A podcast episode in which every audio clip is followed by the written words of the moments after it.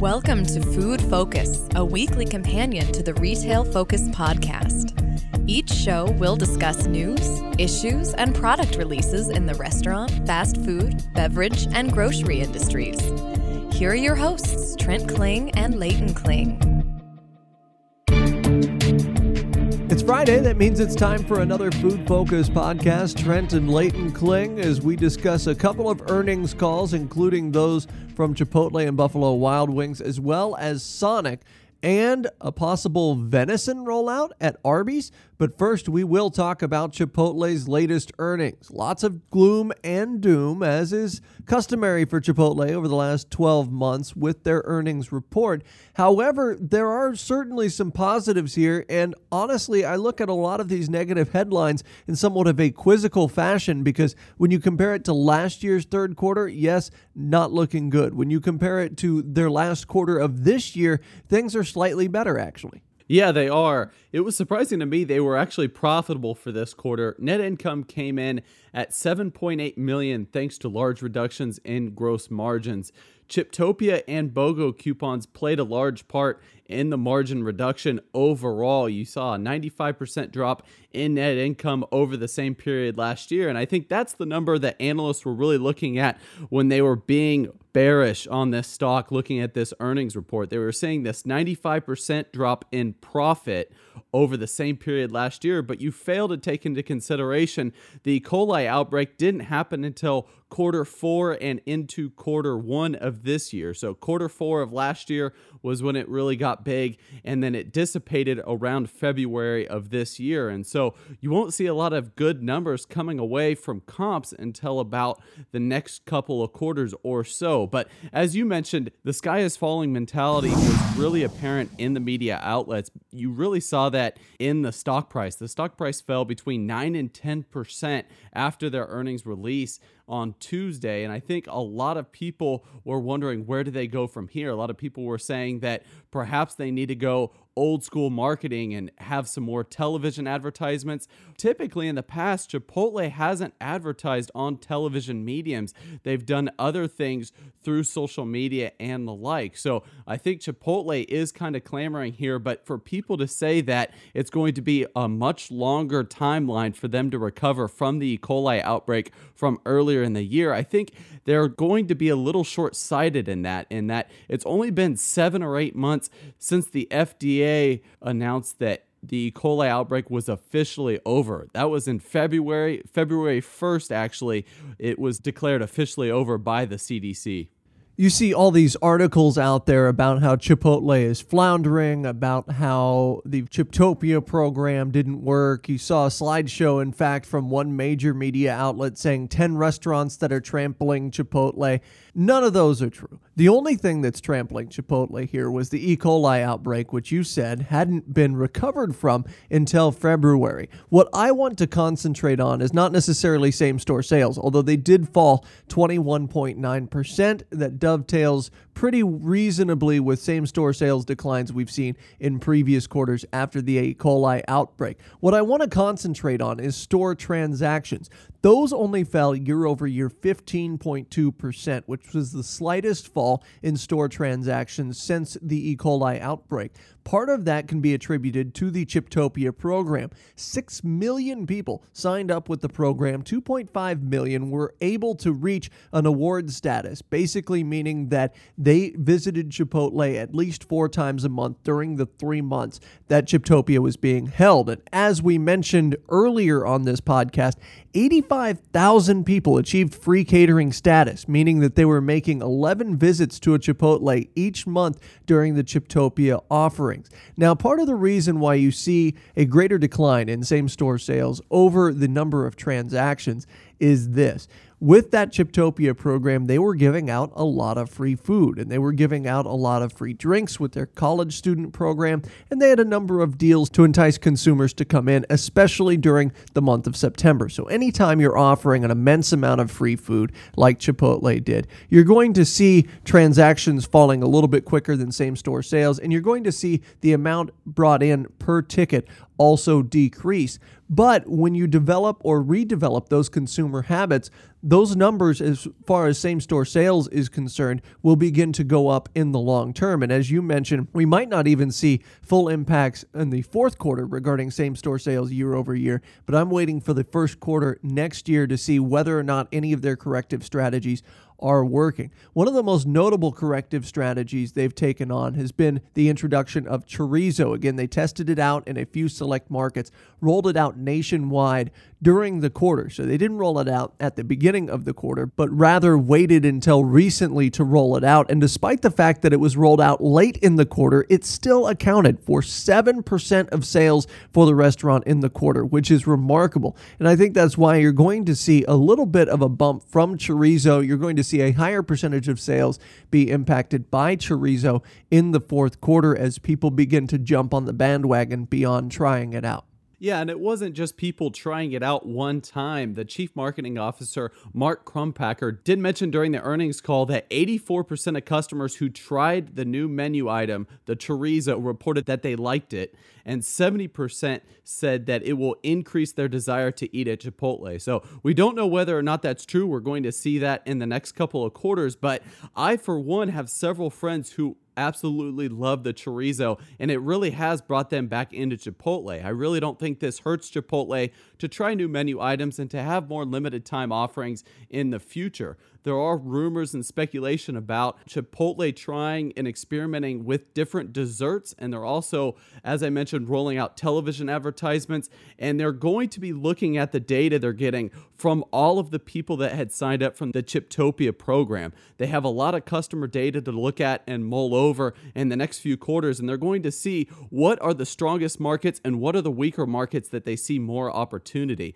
And not only that, domestically, they're going to be looking at overseas expansion for Chipotle as well. So there's a lot of opportunities going forward. And again, it's just a pleasant reminder to see that despite all of these headwinds Chipotle is facing, they are still profitable. A lot of people, again, think that this is all bad for Chipotle, but they were able to turn a profit and keep staffing levels up. Mind you, they had their second annual Chipotle hiring day. They really haven't tinkered with the overhead at these particular locations. They received actually some criticism from analysts in doing so. Analysts saying that they should be cutting back employee hours, potentially laying off some employees since customer traffic is slow. But as you mentioned, traffic really hasn't gone down. It's just the overall revenue is down because of all of these buy one, get one promotions and the Chiptopia rewards program. But overall, I think the future is positive for Chipotle.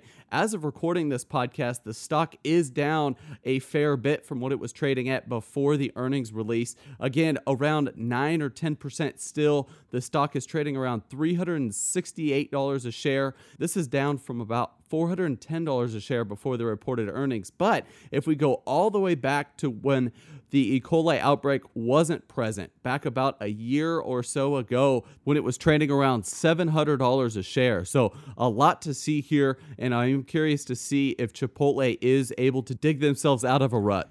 And one other thing to note on Chipotle before we move on is that new restaurant openings actually met its high end of expectations They'll end up opening 220 to 235 new restaurants in fiscal year 2016, and they expect to open between 195 and 210 restaurants next year. Coming up in a few months, we'll begin to see same store sales metrics from a few of their newer restaurant openings.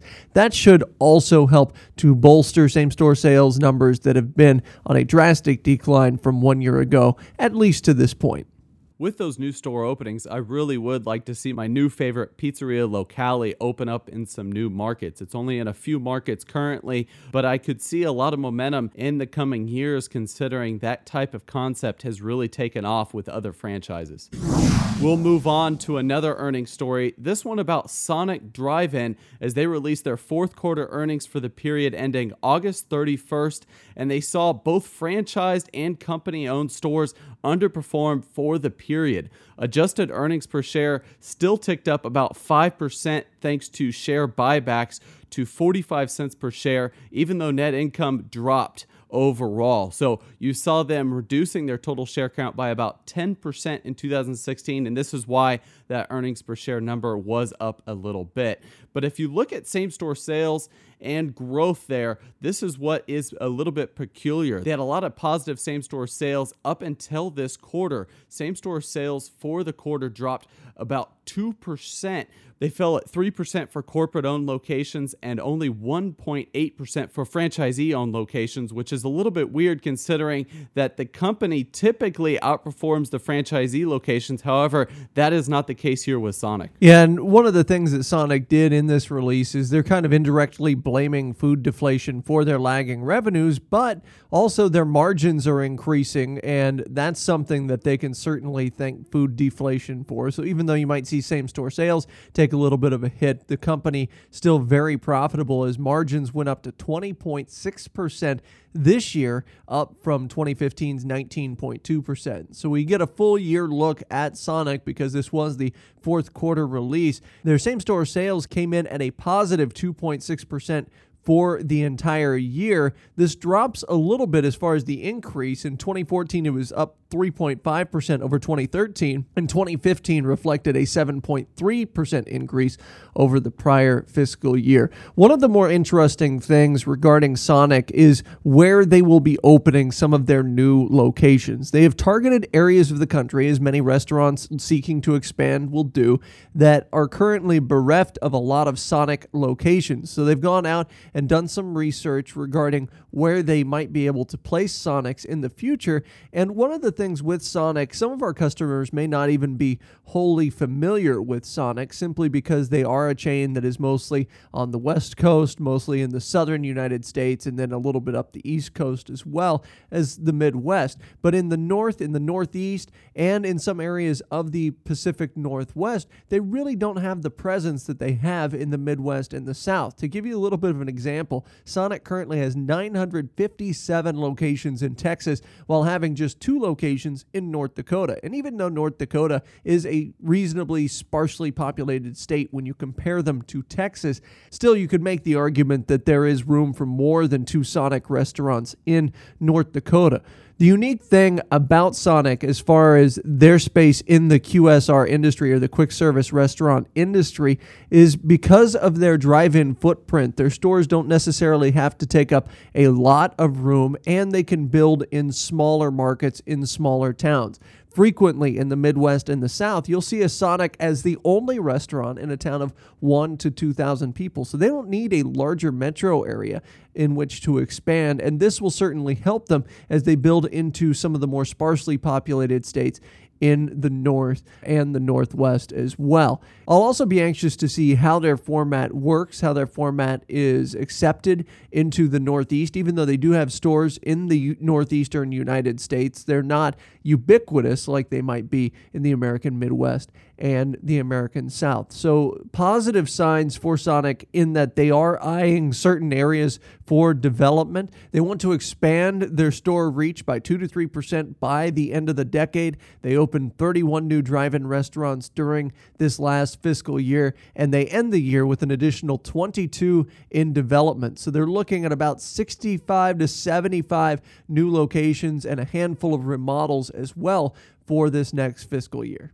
Just this year, they remodeled or relocated 47 locations, and next year they say that they're probably going to do about the same overall. But as for their total store count, Sonic operates or franchises 3,557 locations in 45 states. So I do see a little bit of growth if you're looking at the company in the long term. As you mentioned, just not a lot of presence in those northern states. But if you look at states like California, Arizona, Kansas, Nebraska, such a massive presence Sonic holds. And I think they really would do well in any market. As you mentioned, it doesn't really matter the population for the market they're in. They can be in the smaller towns, the smaller cities, and still perform very well. And the performance is something that I did want to talk about here with Sonic, and that per location, on a per location basis, they have annualized revenue increase for six straight years. And so right now you're sitting at fiscal 2016 for Sonic.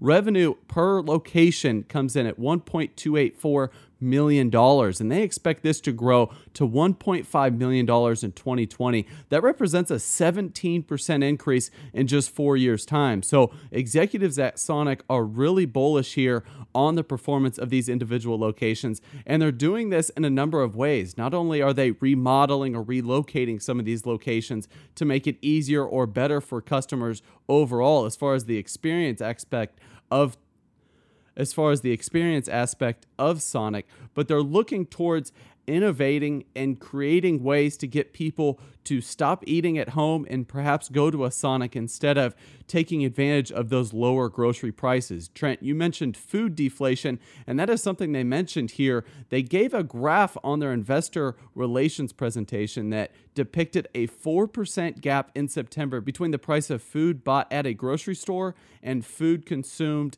at a restaurant. So this is something that restaurants are looking at very closely and they're trying to draw in people. And so one of the ways that Sonic has specified a strategy here in order to get people away from doing that is to have offers at certain times of the day. So they're really looking at the afternoon to evening portion of the day that Sonics are open. They're offering boneless wings, a buy one get one offer for Monday through Thursday after 5 p.m. They also have in certain markets 50 cent corn dogs after 5 p.m. They're also serving some breakfast items all day to really compete with the likes of McDonald's that has taken advantage of their enhanced all day breakfast menu. They also have increased drink variations with iced coffee and different frozen and iced teas. And they're testing a Smart Pops innovation where they're adding flavors into a person's favorite soda. So they offered certain suggestions. One of them was strawberry vanilla Dr. Pepper, another raspberry vanilla root beer, and another blue coconut cherry Sprite. So, a lot of flavor infusions that are coming with this innovation, and they expect to roll this out to new markets and a larger amount of locations in 2017 since this has had a positive response from the general public. We don't talk about Sonic a whole lot on the Food Focus podcast, but one of the reasons for their increasing revenue on a per store basis has to do with the fact that they're doing better operationally at the single restaurant level, not so much at the corporate level, although you could also argue they're doing well operationally there. They've really done a great job at increasing their throughput on a per restaurant basis. Part of that is installing card readers on all of the car bays, which they've done over the last 10 years in a system as they begin to upgrade all of these outlets. And a lot more people are paying via card, so that reduces the amount of times a car hop has to go back and forth between the restaurant and the stall that a car might be in. In addition, at a lot of their renovated concepts, they're including drive through windows as well to help to push things through. But it used to be that the average wait time was a lot greater at a Sonic restaurant. They've become a lot better at that. And they've introduced, as you mentioned, day part promotions, which is somewhat unique to this QSR category. In addition, they've offered daily promotions on a regular basis over the last 15 to 20 years. So, 50 cent corn dog day would be a good example of one.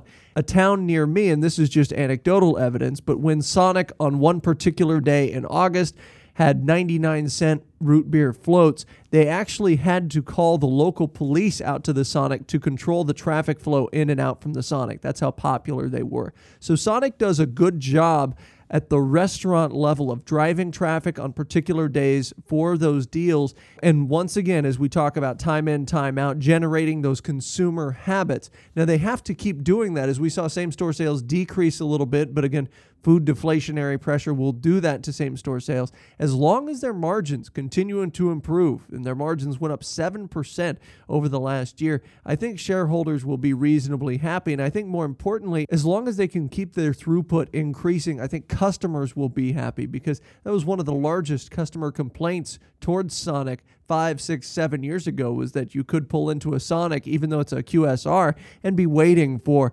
anywhere between 10 to 15 minutes sometimes. It does seem as though they have been keeping Sonic customers happy as of late, trying to enhance those point of sale transactions. Those card readers certainly help people, especially those that are worried about things revolving around customer security. They don't often like people taking their card and going away for a few minutes anymore. They just like to pay where they're able to get the food. And I think that's very important for their customer service aspect. Unlike the customers, the shareholders probably aren't happy as of late.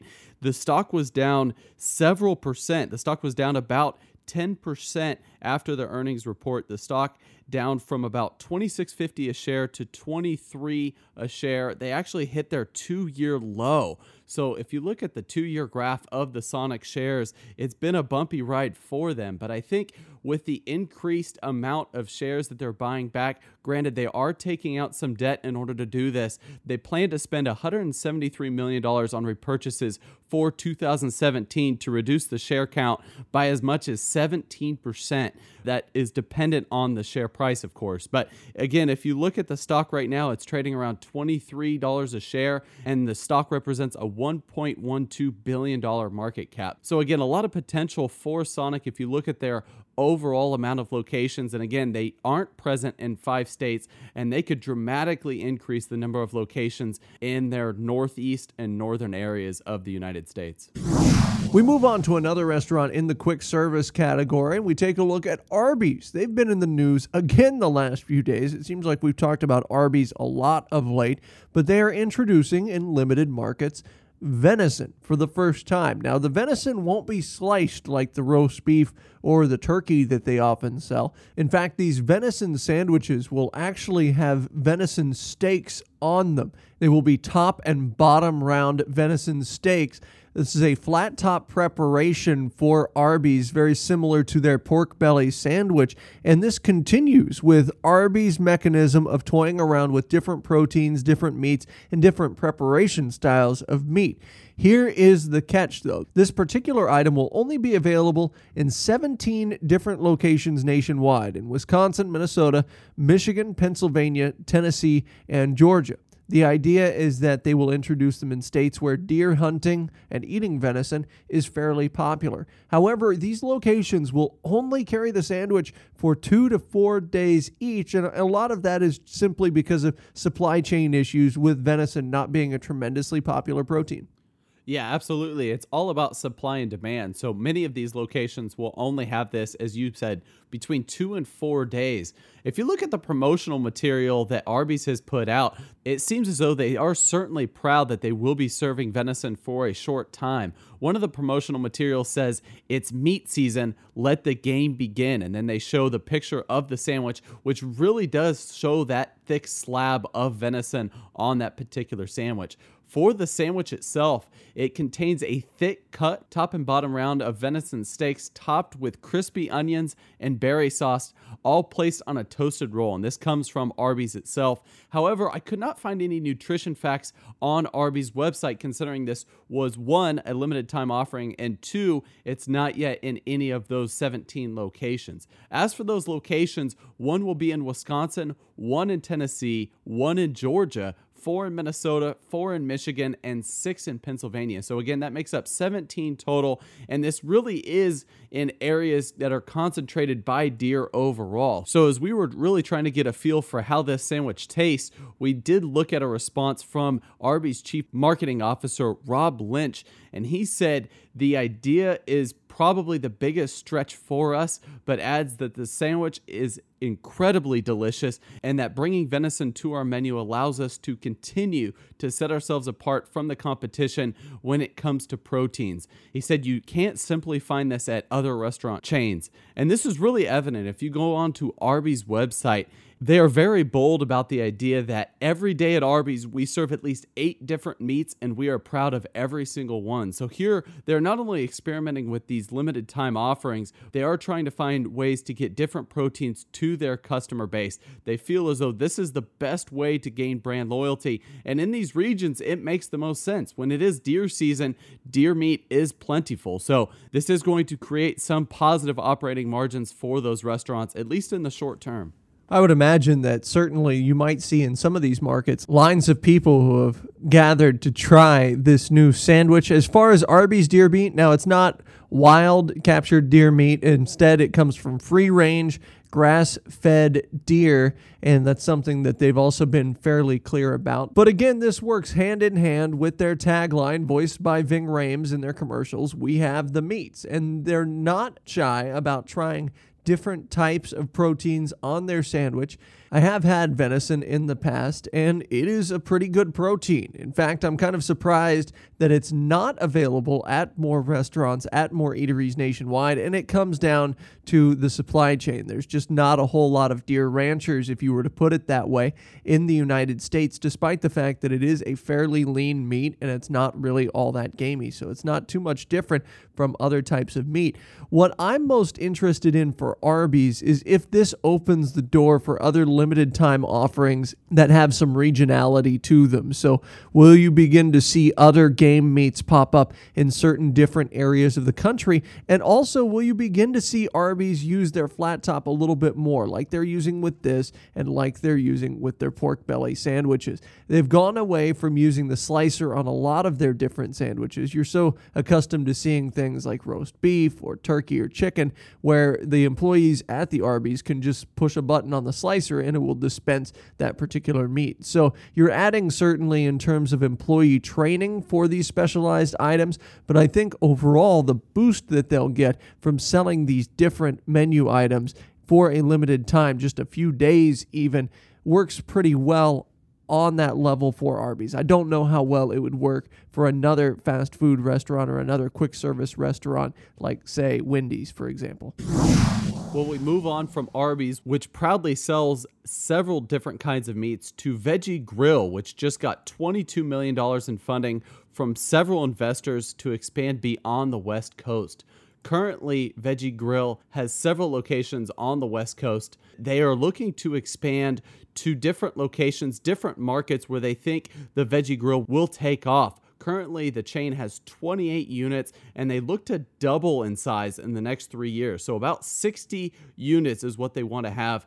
The largest portion of the funding is coming from existing investors and a private equity firm, Power Plant Ventures. So, a lot of optimism surrounding Veggie Grill as this type of concept really is taking off in the healthier, more health conscious areas of the United States. If Arby's tagline is "We have the meat," Veggie Grill's tagline should be essentially "We have no meat." They offer not only veggie only dishes, but also meat substitute dishes like fried chicken without the uh, E at the end. It's I N apostrophe and veggie steak, which they use in certain bowls, in certain plates, and on sandwiches as well. And one of the things that they're very clear about is not only the fact that they omit meat from their menu, all types of meat, but they also try to limit saturated fat. Although some of their dishes do have 7 to 10 grams of saturated fat, and a few of them are a little bit sugar heavy, for the most part, saturated fat content and sugar content is within a reasonable range for a lot of their dishes. They also use a lot of whole grains in their dishes, including quinoa. You see a lot of kale pop up in their menu, as well as other healthy vegetables. I'm a little bit surprised in that they do use protein substitutes in a lot of their dishes rather than using just vegetables by themselves.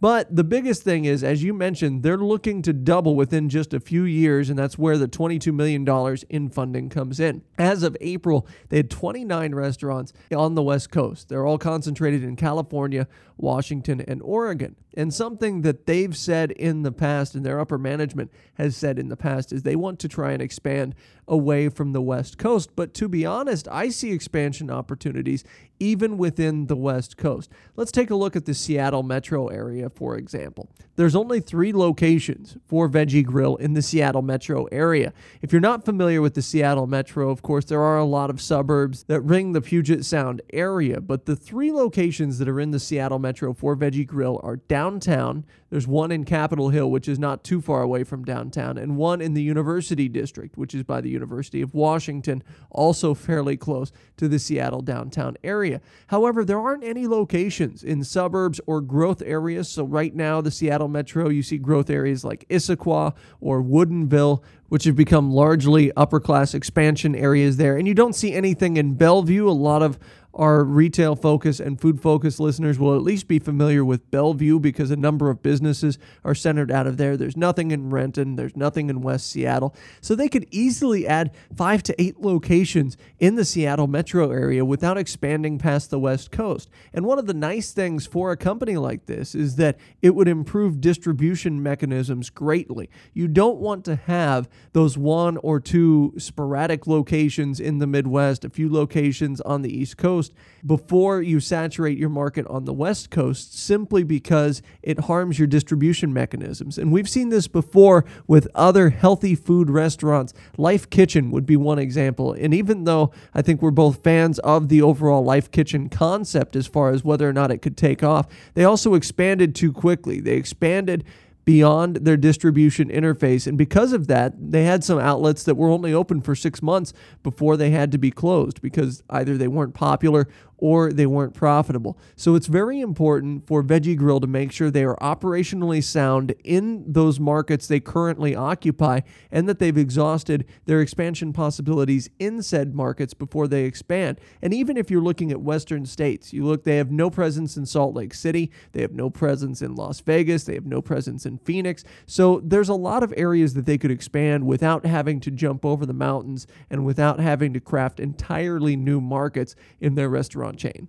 Even though their menu offerings do appeal to a broad span of consumers all across the United States, it would be smart to, if they're going to expand these locations, to do so very carefully. You don't want to expand to regions of the country, as you mentioned, that would affect your supply chain. So they can go just a couple states over, maybe a couple states up, but something they really need to pay attention to is these expenditures. Knowing the market that you're in is some of the most important means of success for restaurants. Real estate is key, and you got to know the demographics for a particular area, especially because Veggie Grill is in a particular niche. They're appealing to the health conscious consumer, so you can't just go in to any location, obviously, just because the rent is cheap you have to acknowledge that you are trying to appeal to a certain mindful consumer that doesn't want these meats in their meals. But overall, I do think that they can expand even over 60 restaurants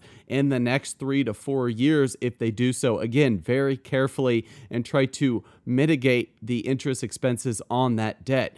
Currently, their concept is between 2,600 and 3,000 square feet, but they can shrink to about 2 to 2,200 square feet. So that is what really differentiates them from other like restaurants. If you look at their locations, they are very efficient. And I think that is going to be something that is going to help them long term because their overhead costs associated with expanding their footprint is going to be minimized here. And I think also, if you look at their offerings of delivery.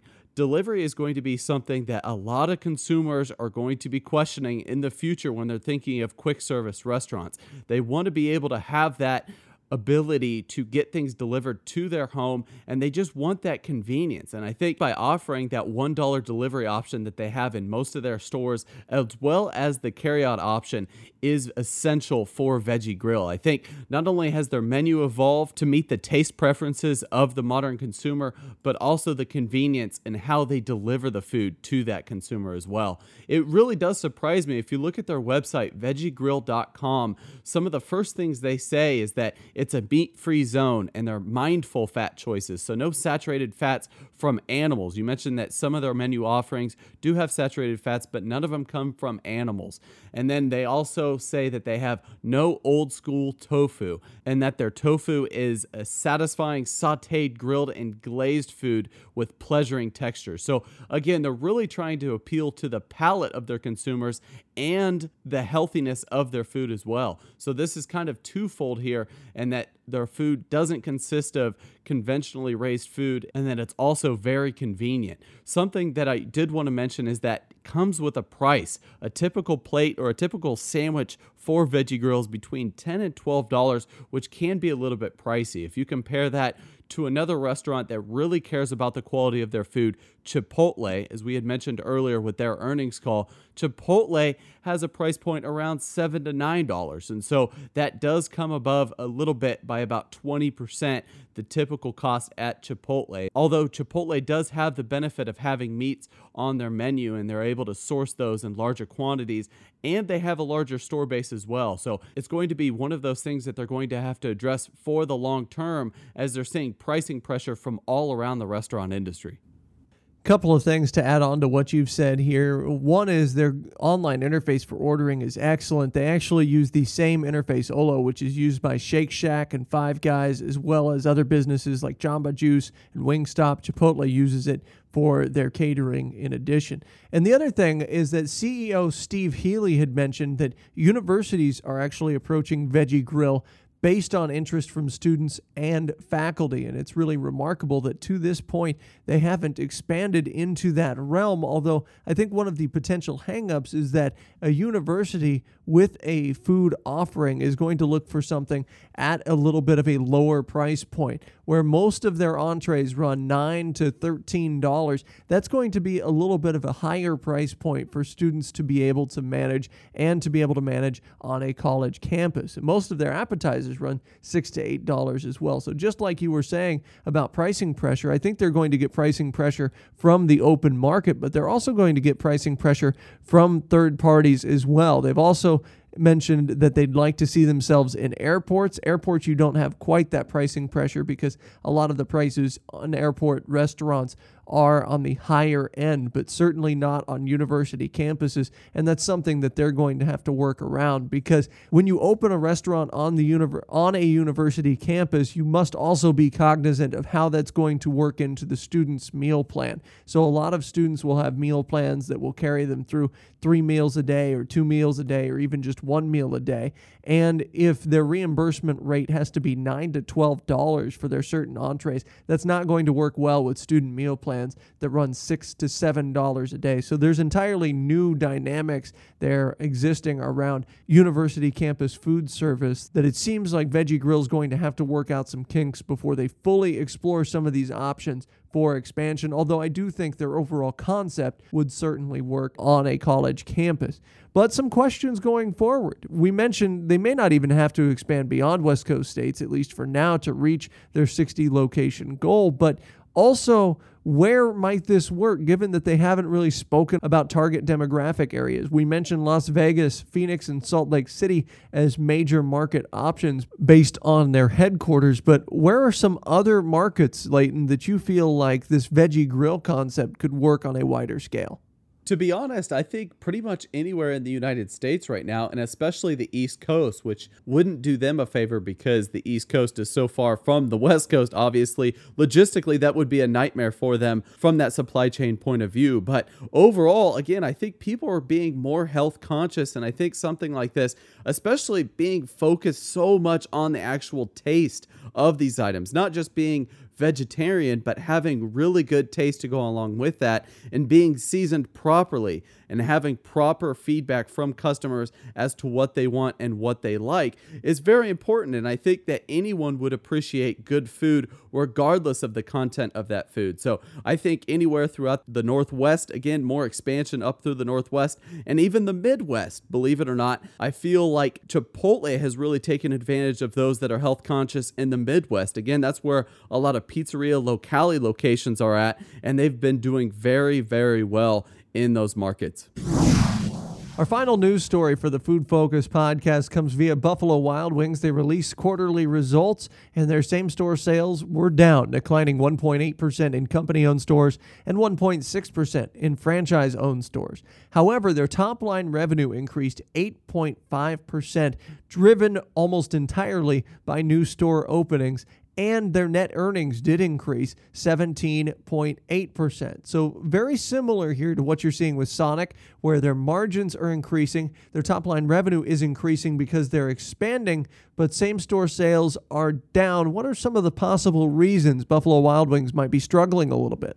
You know, I think it's going to be the same kind of things that we've talked about with restaurants like Buffalo Wild Wings. So, for instance, Red Robin is having some similar issues here with the same store sales struggling. But I think it's getting those people into these restaurants. People are claiming that the lower football ratings have caused Buffalo Wild Wings to kind of slow down as far as their day to day business is concerned, and that days with NFL screenings are actually equivalent to days where they don't have football games on. So I think they have an overall issue of getting people into their restaurants and really trying to send that message that, listen, this isn't just about the food, this isn't about the wings or the beer, but it's about the experience. But believe it or not, people more and more often are wanting to eat at home. So I think they're going to have to focus on the convenience and getting this food to customers in a different way. They're maybe going to have to downsize some locations and really focus on the carryout experience. They were emphasizing over the last couple quarters the efficiency and speed of their service, and I think that's something that will definitely carry over into the next couple quarters. I think also they're going to have to look at price point. You see a lot of companies complaining in the restaurant industry about food deflation and how that's affecting their top line revenue.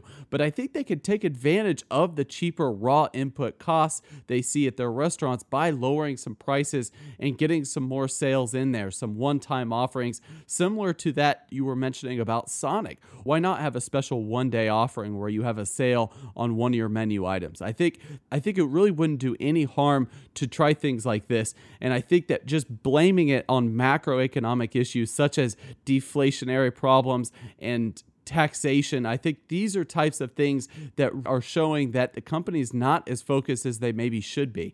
I think also you're seeing that franchise locations are going to be opening at a lesser rate than company owned locations in the next year. And I think that's indicative to the fact that they don't even trust their own model. They're opening 30 to 35 company owned locations for 2017, and they project only 15 franchise store openings. In years past, you compare that, it's about 50 50. And so, again, they need to create a model that can evolve with the times and create more than just a brand recognition and focus less perhaps on their overall atmosphere that they offer at their individual restaurants. In their annual report to shareholders back in August, that was the main thing they focused on was the customer experience, the feel of their restaurants, what you experience when you walk through the doors. But as you mentioned, the issues might be a little bit deeper than that. They spent $200 million in fiscal year 2015 repurchasing some of their stores back from franchisees. And as you indicated, they're expected to open about half as many franchise stores next year as they did in this fiscal year. However, they are franchising out their international locations, and that's where they see expansion possibilities at. In that same annual report given to shareholders back in August, they see massive expansion opportunities in Canada, and that's where they're expecting some franchisees to open up during the next fiscal year. However, outside of Canada, there really aren't a whole lot of places in the US that they have eyed for expansion, despite the fact that they have announced that there will be 30 to 35 company owned and about 15 franchise store openings in the next fiscal year couple of years ago, they came out and said Texas was ripe for expansion, California is ripe for expansion, and now a lot of those markets have been saturated by store openings. So they're creating a smaller store concept to fit into smaller markets, including markets that might house a college, despite the fact that there are only 15 to 20,000 people trying to energize the young crowd towards Buffalo Wild Wings. Also, they see some growth in their R Taco concept. You might possibly see up to 15 R Taco locations opened up in the next fiscal year. But one of the issues for Buffalo Wild Wings comes in one of their most popular categories, which is beer. They make a lot of money off of beer, and in fact, beer makes up the highest percentage of all of their on premise drinks consumed at 44%, with spirits coming in at 31% and wine coming in at just 21%. There are some issues here with their beer prices as well. They offer flexible beer pricing, which sounds like it might be a positive for a consumer, but oftentimes their wait staff as well as the customer doesn't know what a beer might cost based on the time of day or the day of week. They don't actually publish their beer prices on a menu outside of specials. And that's not wholly unique, but there are some issues when customers don't have that consistency and might be charged 5 to $6 for a 16 ounce beer one day where they were charged 350 for the same beer a few days ago. So there's some inconsistency there with the audience. The second issue is that during the last fiscal year, they got only 3% of their alcoholic drink sales from cider. And cider is a consistently growing, and in fact, you could call it a booming alcoholic beverage category. And you feel like they're going to have to amp up cider sales as a percentage of overall drink sales if they're to succeed in that category. Cider, much like beer, a high margin item. However, if they emphasize takeout, as they say they want to do, they're going to have a tough time expanding any alcoholic beverage sales because that's not included in their takeout platform. So, a few issues to figure out for Buffalo Wild Wings. They are rolling out some new menu items, including a new line of burgers. This is important because they mentioned in their last quarterly release that they expect deflationary food costs, excluding traditional chicken wings, because chicken wings right now are in this space where the chicken wings are actually inflating in terms of price, and I quote, higher than forecasted due to high demand and supply disruption. That's from their last quarterly release. And this is backed up by a number of other restaurant outlets. And in fact, one independent restaurant owner recently told me he was paying as much as 50 to 60 cents per wing on the front end, making them essentially a loss leader for customers. And he's trying to make that up with beer sales and sales of sides on the back end. So you'll see Buffalo Wild Wings begin to emphasize non wing items in the future because that's where they feel like their margins lie. I really felt like I was being negative earlier when I was talking about this earnings call overall, they are seeing the competition and they are trying to adjust through different ideas and innovation. As you mentioned, they're going to be rolling out some new burgers in some markets and they're going to be creating a Blazing Rewards loyalty program. And they have partnered with a third party delivery company that will be delivering out of 90 company owned locations. My only issue is that they may need to speed some of these initiatives up. This is one of the issues in this type of restaurant concept that will be affecting them in the longer term. They really are competing with the likes of Denny's, the likes of Red Robin, everybody, BJ's Brewhouse. There's a lot of players in this space, and I tend to think there will be some winners and there will be some losers in the next three to four years. You're going to see some of the companies really take a lot of capital and put it towards programs such as delivery, and they are going to be the ones that are going to win out. They do have to create some new menu offerings as time goes on, but that's the same with any type of company in the restaurant segment. Overall, the revenues for the company did increase 8.5% to 494.2 million and this was from $455.5 million. Net income increased as well. And this is really what analysts were looking for is some positivity in the numbers despite those same store sales misses. The stock was up over 7% after the earnings release, but if you look at the stock performance for the year, they are down significantly. The stock is now trading at around $143 a share. It was trading at this time last year at $184 a share. So there is still a lot of dampened expectation with Buffalo Wild Wings. And I am curious, you know, in the quarters to come, this is really going to be an important point for Buffalo Wild Wings as it is with their competitors to really see if they're able to adjust to the consumer instead of just blaming these macroeconomic issues for these lowered same store sales numbers.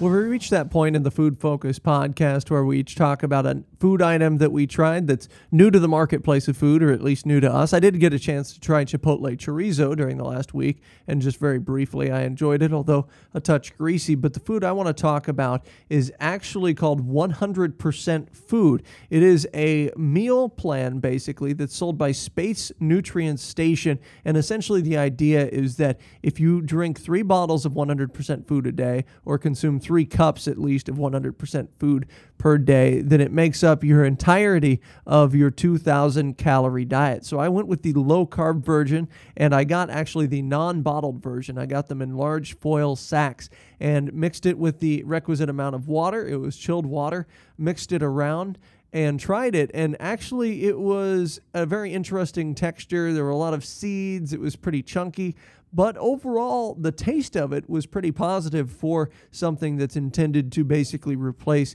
typical food. I don't know that I could drink it or essentially eat it for three meals a day, but I do feel like it is a decent meal replacement plan if you want to, say, skip breakfast and go with the 100% food. It was easy enough to mix, and overall, I would rate it among the top of these type of meal replacement foods. My food item of the week is really a snack. I tried an apple straw by Sensible Portions. This is the same company that makes the veggie straws, and I actually bought them at my local Sam's Club. These are apple straws with cinnamon flavor in them. I got them because Sensible Portions really pays attention to the ingredients that they put into their products. They make a lot of snack items, and typically when you think of snacks, you think of items that are high in saturated fats, potentially some trans fats, high in sugar, but they really, again, take pride in what they put in them. And they say they're non GMO, they're certified kosher, they're vegan, and they have zero grams of trans fats, and they don't have any artificial flavors or preservatives. So it really caught my eye because of that promotion that they do all over the labeling of this particular item. But as for a normal serving, it's about 18 straws, so not that much for someone like me who gets addicted to these foods, especially if they taste as good as this one does. For 18 straws, it has 130 calories, only 7 grams of fat, only 0.5 grams of saturated fat. And I did mention sugar earlier. This product only has 2 grams of sugar. So if you look at the ingredient label, you have multi-grain straws which are made from wheat flour and oat flour, a little bit of sugar. You see some apple puree, salt, and canola oil. So, not a lot of ingredients for these apple straws and a very reasonable price point, too. This is something that I'm going to get addicted to and probably eat the whole bag within a week or so.